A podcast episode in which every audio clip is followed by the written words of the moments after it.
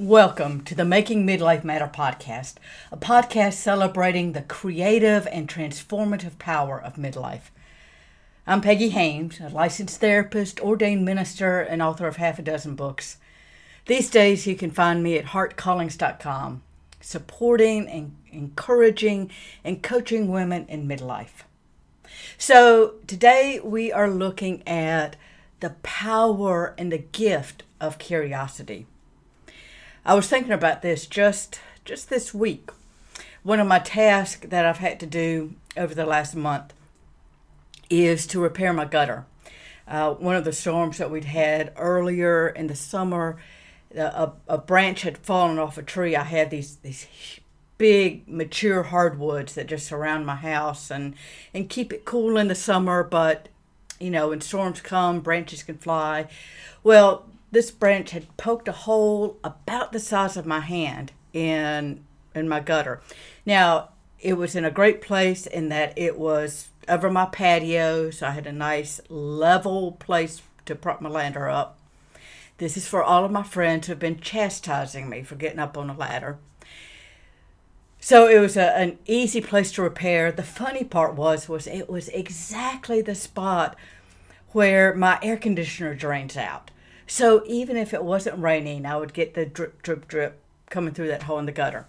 So I uh, did what any self respecting person would do. I looked it up on YouTube. And it, turns out it was not like a hard thing to repair. Just uh, got my dad's tin snips and trimmed off a piece of flashing, put it up there, caulked around it. I was feeling pretty awesome, gotta tell you. But then I had to wait for it to rain and I waited and I waited and I waited. And finally, we got some rain. And I found that uh, 85 90% of my fix was absolutely great. But there was one spot where still drip, drip, drip, drip, drip, water coming out. Just one little spot. So here's where I thought about curiosity. I did not use that as a judgment against myself which there was a time in my life I would have. I would have beaten myself up, would have gone, oh my gosh, you can't do anything right. I would have been in a funk for days. Why do I even try? I'm so stupid. I can't do anything right. Maybe some of you can identify with this. Hopefully not, but I'm thinking maybe you can. But here's one of the great gifts that I've learned in life is that there's this this value in being curious and so when I saw the the dripping from the gutter from that one spot that needed attention, instead of taking it as a uh, a judgment that I had failed in this, what happened was I took it as information. That's what happens when we get curious. We get more information. Huh, okay, so most of the patch worked. I've got one spot I need to t- attend to.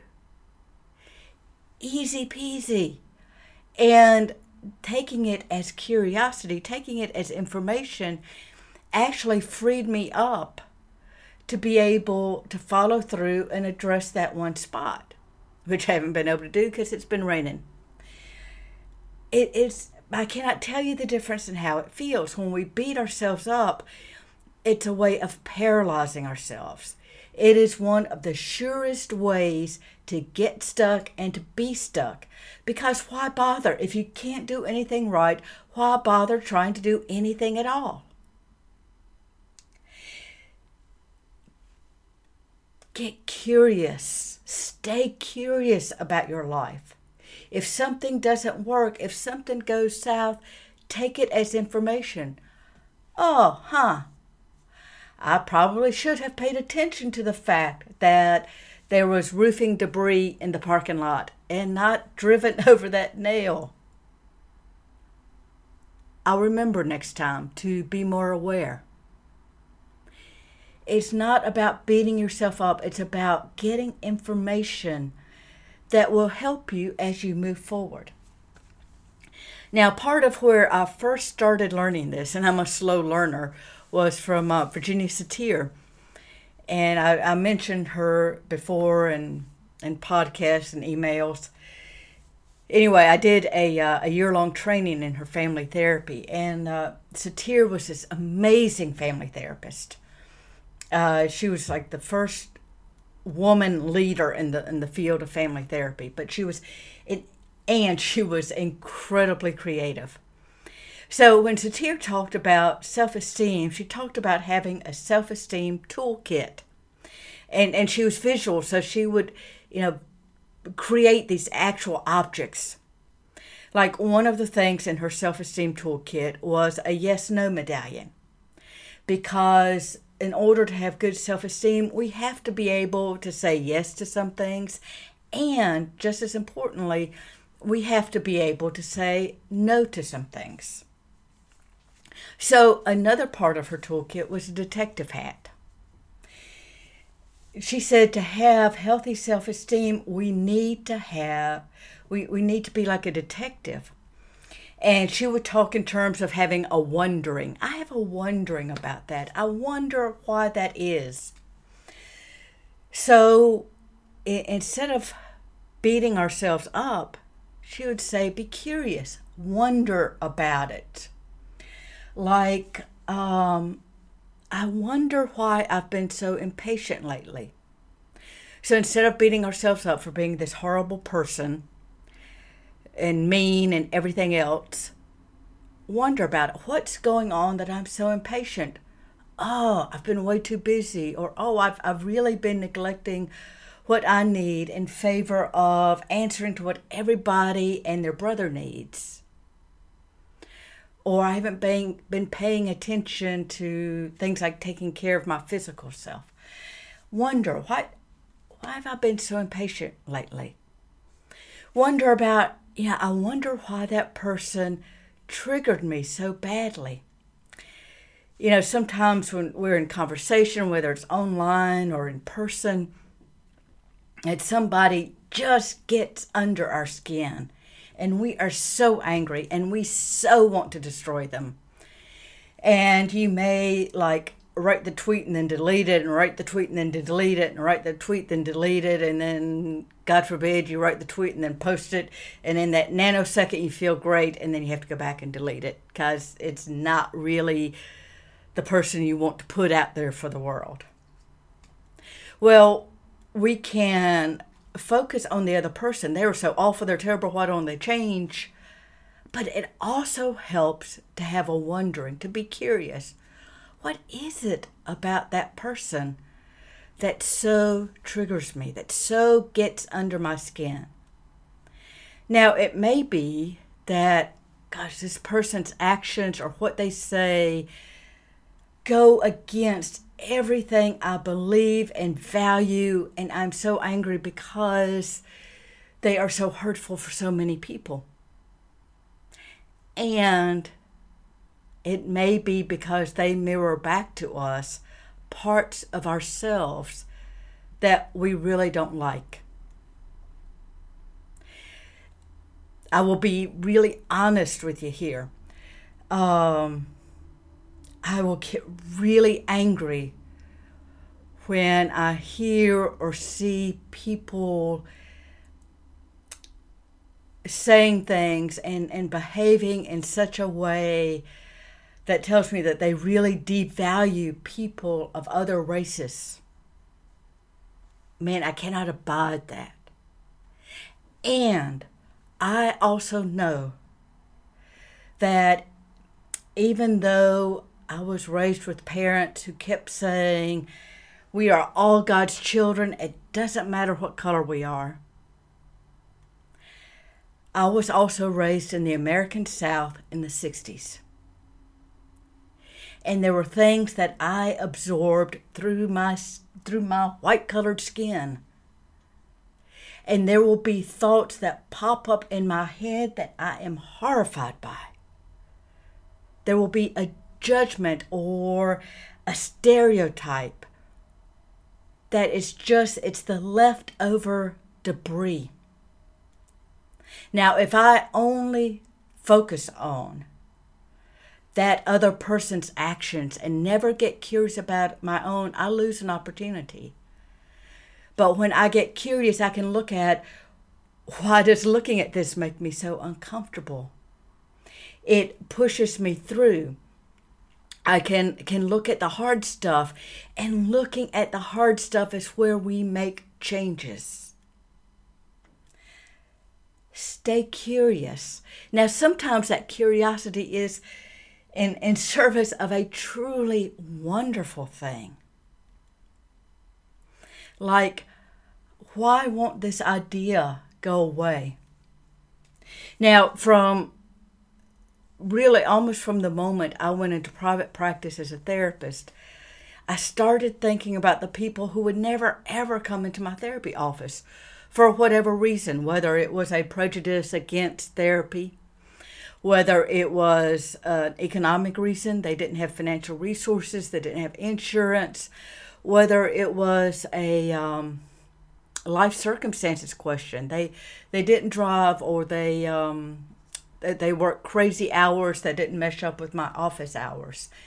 I mean, I, I kept thinking about how how do I reach them, and that idea, that question would not go away. Now, it would have been easy just to brush it aside, let, let me focus on what I'm focusing on and focus on establishing a practice. But I allowed myself to be curious. And that curiosity led me to explore this online world. And, folks, it has been a long journey. But here I am now recording this podcast for you. I don't know who's going to listen to this, and I don't know what circumstances you're in that you're listening to this. It is my hope and my desire and my intention that you will find something helpful in listening to this. And some of you, uh, some of you may be former clients of mine or present clients of mine. Some of you I will never ever meet. And so here's the fruition of that wondering. I have this wonderful Making Midlife Matter membership group that I can share all kinds of, of information and tools, and we dive a little deeper into these things. And that came about as a fruit of my wondering, of, of not dismissing it. Stay curious. When we judge ourselves, we shut ourselves down. Now listen to the difference. I used the the example a moment ago about racism. When I have one of those old culturally conditioned thoughts that pops in my head that I immediately hate, I've got two choices as to what to do with that. I can beat myself up and say, man, you are some kind of hypocritical fraud.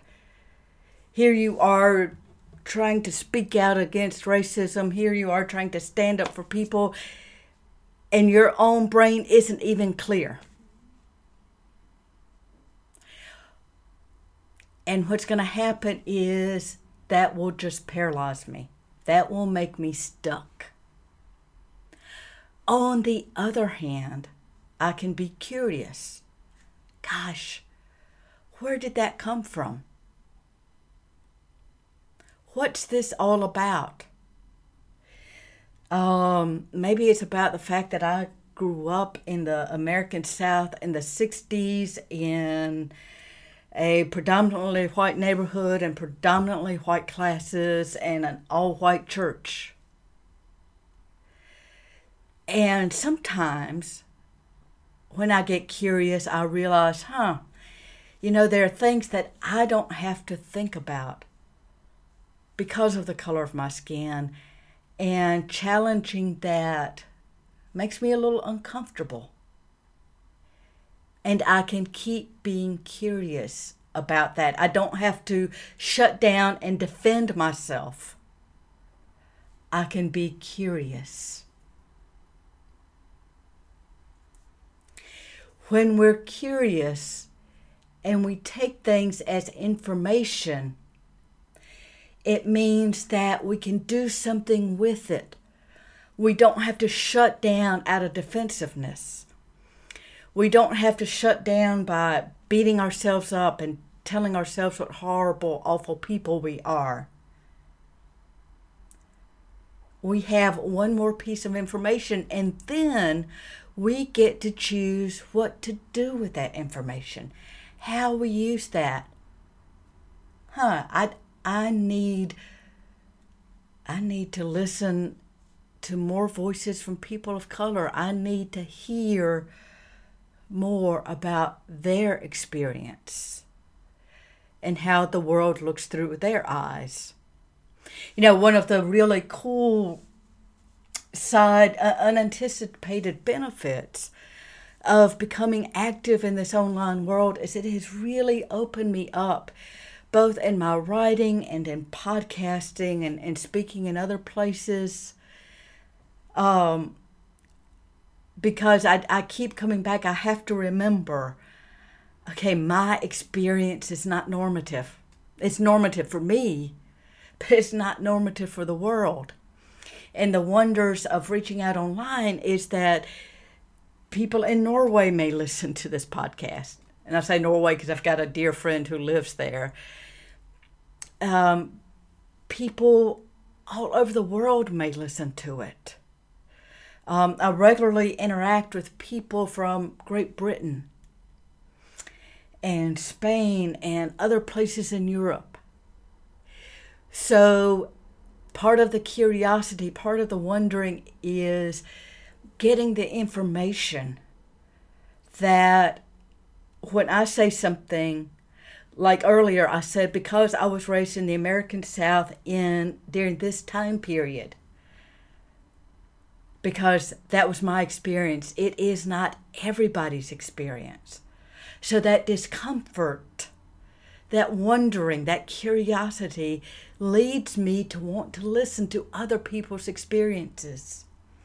Know, I'm working part time as a hospital chaplain, and, and part of the great gift of that work is I get to hear other people's stories. And I've talked to, to veterans of the Air Force and, and all of the different places that they've lived. I've talked to, to people who grew up in very hard scrabbled lives, people whose, whose parents died way too young. I mean, all kinds of experiences and there is a richness in that. And it informs my own perspective. So, curiosity opens us up to ourselves. It also opens us up to the rest of the world. Now, sometimes people will say that it's not okay to have such wonderings when it comes to faith. It's not okay to ask questions. And it's not okay to challenge anything when I went off to college. I came home for Christmas and, and we went up to my grandmother's farm and um, there were some some folks in my family, in my extended family, um, who were very fearful about what a, a religion class in college might mean. And I had someone ask me, Have they tried to take away your faith yet? Now, by that point, I had not yet had a religion class. I told her I was safe. but what the truth of it was was that yes, they did challenge my faith, and they did make me have wonderings and ask questions about things I'd always assumed, or things I'd just always been told, or things I had just always ab- absorbed from the culture. Again, growing up where I grew up and when I grew up. And they challenged some of that, and it was the most life giving thing in the world for me. I took my first New Testament class that winter. We had um, a, a two month winter term. And after that, I took every single biblical studies class I could take. In fact, up until that point, I'd been undecided as to whether or not I was going to major in religion or major in English, and boom, that New Testament class did it. Eh, I was going to be a religion major. Because eh, truthfully, I thought it was the best scam in the world that I was getting college credit to do in depth, challenging study of the Bible. I was like, whoa, I'm going to take every class I can until they figure this out. The wondering didn't destroy my faith. It deepened it and it broadened it. And I have to tell you, for those of us in midlife, if you get to midlife and you have never had a question about your faith, if you have never struggled with something that doesn't seem to match up, you know, I've I've always been told this, but man, I saw this happen. Like I've always been told if you prayed enough and you were faithful enough, it was going to be all good, but man, I saw this person die way too young and way too horribly and way too painfully, and these things don't square. If you have never had a wondering about your faith, then you are not fully present in it. And I will stand by that statement. If you have never had a wondering, a question about your faith, a wondering of, God, this, I don't know what to do with this. There's not a place in my faith to put this experience. Or maybe there might be something more, something deeper, something more challenging here. If you have not had that experience, then you have not been fully present. And not only does God not condemn us for having such questions, God blesses us for it. It's one of the beauties of the book of Job. You may remember in the book of Job, Job was an upright, righteous man who does everything by the the um, spiritual letter just is known for being a great follower of God and being very faithful. And he goes through these increasingly painful catastrophes. You know, there's there's business failure, there's loss, there's oh my gosh, there's loss of his children, there's loss of his physical health. And finally he gets to the end and, and he, he is shaking his fist at God and his his th- three friends who come to visit him. At first, it says, and this is a, such a powerful line in Scripture. It says, "They sat with him in silence because his suffering was so great." And L.D. Johnson, who taught the Book of Job to me in college, said that was the last kind thing they did because then they started lecturing him on how he ought not to question God, how he ought not to get angry with God, how he ought not to have a wondering as to how in the world could such things happen. And there's this great line in the book at the end of the book of Job where God doesn't explain things, but God says, Only my servant Job has spoken rightly by me. So only the dude who questioned his faith was the one who was faithful. So we have wonderings in faith. Where is God in this? Sometimes the wondering is, where is God nudging me in this? You know, as I have been on this long journey getting to the place where I am now, from time to time I have, have questioned myself. It's like, Haymes, why do you keep just slogging through this? Why do you keep coming back to this? Why do you spend your time and money learning these things, struggling to learn how to do them? Why do you keep after this? You know, you got a lot of friends and colleagues who just do their jobs, and, and having one job is enough for them. They don't have to have three, they're good. But where God has been for me in this is this nudge, this this push. It's like, no, no. You got to keep going. Their path isn't your path. Sometimes it's the wondering of, you know, this is the third time somebody has mentioned this to me. Or, you know, it's like every time I pick up, I should say pick up a newspaper, but yeah, not many of you are doing that now. So pick up a, a newspaper or a magazine or go online and, and read a story or listen to a conversation. It's this one thing keeps coming back to me. Where is God in this? What is God's word for me in this? I'm curious. So, being curious is really just another way of paying attention to our lives. Now, uh, sometimes I think we can take it too far. I had a, a professor who was known for for really being something of a mystic, and he was the kindest, gentlest soul you would ever care to meet. But I remember he came into class one day and he said, On my way to campus this morning, I saw a Bible just lying open in the road. And I wondered, what was that all about? And my um, college age smart alecky self, I didn't say it out loud, but I thought to myself, well, I think that means somebody's lost their Bible. so but be curious. Stay curious, my friend. Because that curiosity opens us up. It opens us up to learning. It opens us up to understanding. It opens us up to, to being aware. It opens us up to a richer, deeper faith sometimes it opens us up to our callings in life.